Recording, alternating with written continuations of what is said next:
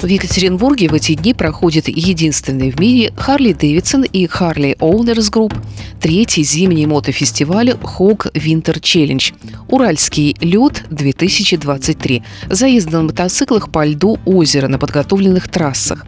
В соревнованиях принимает участие мотопутешественник Олег Капкаев. Слушайте репортажи в эфире Моторадио.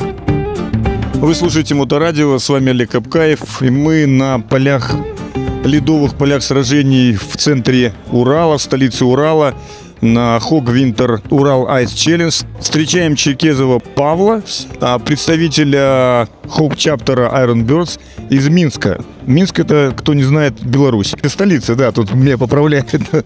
Расскажи, Павел, то есть зачем ты сюда приехал зимой из теплой Белоруссии, приехал э, за Урал? Ну, во-первых, я уже сюда не первый раз приезжаю, и в качестве как на фестивале, в качестве вообще очень часто бываю в Екатеринбурге. А, нас всех а, хоги объединяют фестивали. Поэтому для нас мы проводим, а, например, там Хог Ралли Минск, а, к нам приезжают, соответственно, и Чапта Екатеринбург, и мы в ответ приезжаем на их фестиваль. Тем более фестиваль зимних не существует. Это единственный фестиваль, я не знаю, может в мире, наверное, потому что, ну, не могу сказать, но в странах СНГ это точно единственный зимний фестиваль, а, куда съезжаются все чапты и катаются зимой на мотоциклах. Это круто. Поэтому получить эти эмоции, это довольно классно. Получить фотографии, приехать показать семье, друзьям. Ну, все в восторге от того, что здесь происходит. Ну, вас приехало очень много, я смотрю, у вас чапта здесь, и ваша Ронберт чапта есть и из э, России, и несколько ребят из Беларуси. А вот это зимнее движение, оно там не вступает в противоречие с вашим харлийским движением? Да нет, как оно может вступать, потому что, э, скажем так, что мы же можем зимой поехать э, куда угодно, то есть там, где тепло, и покататься на Харлее, да, и в тот же момент получить э, эмоцию, прокатиться зимой, это круто, тем более а, есть, я вот сейчас не помню, по-моему, какая-то чапта в том году а, проехала до Териберки, до Мурманской области на мотоциклах, они просто ехали, это было здорово, круто, я когда смотрел в Фейсбуке, я просто гордился тем, что ребята там не только парни, там были девчонки, которые доехали до Териберки. Это край, ну, просто край планеты. Это просто Мурманская область, Кольский полуостров, дальше Ледовитый океан. И они зимой проехали на Харли Дэвидсонах. Это круто. Да, согласен. Зимой на Харли Дэвидсоне это еще та история ездить. А в Беларуси вот эти зимние покатушки, ну, понятно, что у вас снега не настолько, сколько на Урале, но насколько они популярны, потому что я знаю, что у вас проводятся там мероприятия, там зима, там и так далее.